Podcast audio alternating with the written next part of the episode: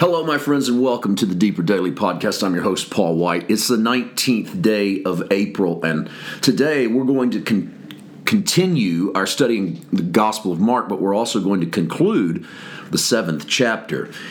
Jesus has just left Tyre and Sidon, and the famous story of healing the woman's daughter who is at home with an unclean spirit.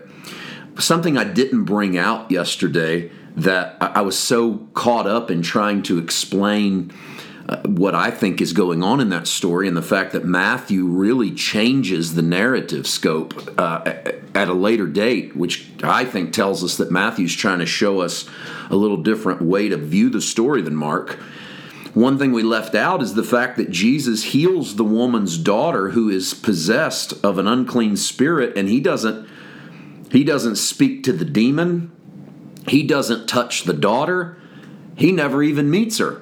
He just says, Go, the demon's gone out of your daughter. And so the power of Jesus to control the realm of the Spirit is so unlike anything anyone's ever seen. Here's someone who didn't didn't do a big song and dance, didn't jump up and down and yell and scream, and didn't need to lay hands on her, didn't even need to see her, didn't even need to speak directly to her.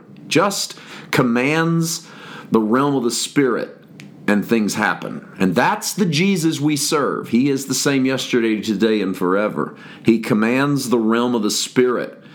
And so, this is why we are a spiritual people. Um, and it's also why we cannot, as followers of Christ, adhere to any idea that says this is all there is.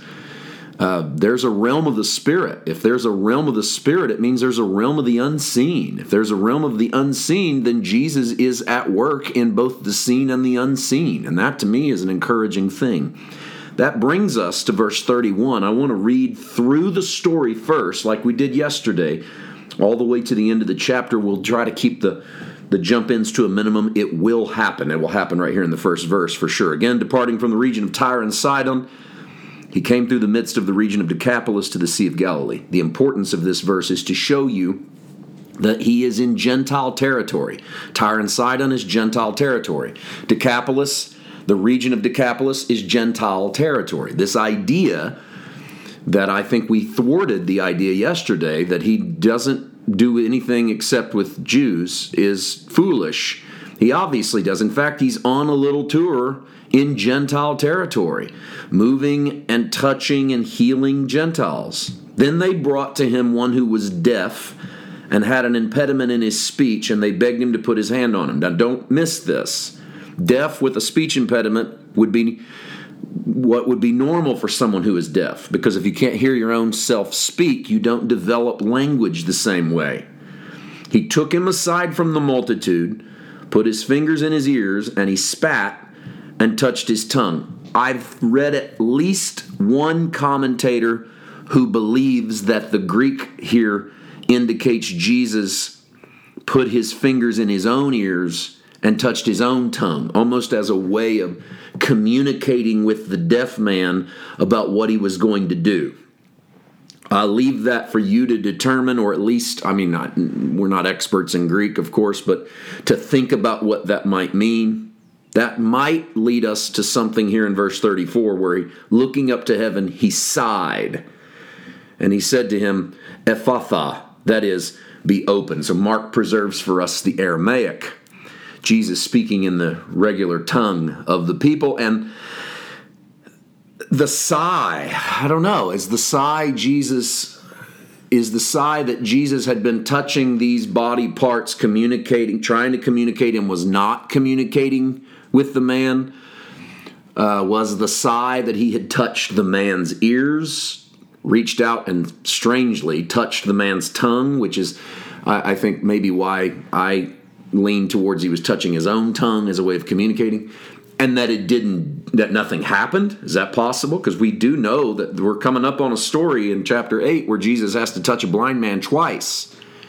And if so, is this an indication that Gentiles were struggling to believe on Jesus or that they didn't have the basis of faith in the invisible God that Jews had. And so Jesus had to sort of work through those communication issues. These are all possible. We don't know for sure what the sigh is, but we know that it leads him to say two words be opened, or really one word, Ephphatha, be opened.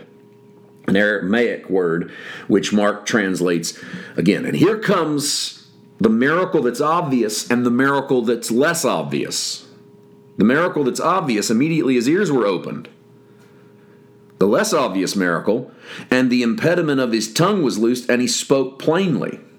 Why do I say that's less obvious? Because we don't really think about the fact that this man should not be able to speak plainly. He's not been able to hear, so he has an impediment in his speech. And it's it's the kind of impediment that comes with being deaf and not being able to articulate sound properly. But the moment he can hear, not only can he speak, he speaks, and Mark says plainly, which means that this miracle is not merely the opening of the man's ears, this miracle is like accelerated speech therapy, which is mind blowing. That Jesus not only heals the man of his deafness, but then skips all of the work that needs to be done to develop his speech and his speech pattern. And I don't know what that says other than God can do what he wants to do because he doesn't always accelerate time, but sometimes we do see Jesus, the one whose Father stands in and out of time, speeding up time to accelerate the process. And Jesus commanded them that they should tell no one, but the more he commanded them, the more widely they proclaimed it. Of course. And Jesus is having them tell no one because it is not the reason that Jesus is here to simply go about healing the sick. And the, the crowds are prone to try to turn that ministry into a some sort of royal kingship. And Jesus is pushing against that. And they were astonished, final verse of Mark 7, verse 37. They were astonished beyond measure. Of course they were. Saying, He has done all things well. He makes both the deaf to hear and the mute to speak. Is that the understatement of centuries? He has done all things well, but it's probably one we should bring back in the church. Give me a description of Jesus. He has done all things well. I say amen to that. We begin chapter 8 tomorrow. See you then. God bless.